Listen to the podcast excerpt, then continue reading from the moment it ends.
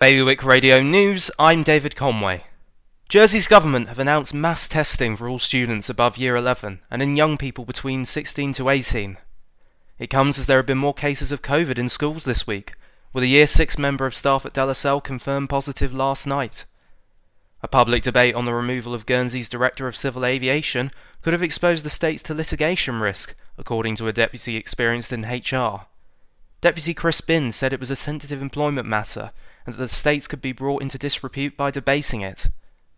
A support group for students and parents have criticised the Jersey government's lack of action and planning for students coming home at Christmas. The comments from the Student Loan Support Group come as students and parents await further details of guidelines, with under a week until the UK's student travel window opens. A timeline for repair works to the Cow's Horn steps in Guernsey have yet to be drawn up. Deputy Lindsay de Sausmarez said it would not be safe to simply put the steps back as they were due to their Victorian infrastructure. Today's weather cloudy with light risk of rain. Top temperature 11. Bailiwick Radio News, sponsored by IQ. At IQ, you can now own a Mac from as little as £33 a month over 12 or 24 months interest free. The choice is yours.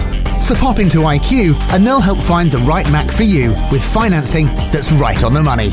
IQ, your local Apple expert, Liberty Wharf, Jersey, and High Street, Guernsey.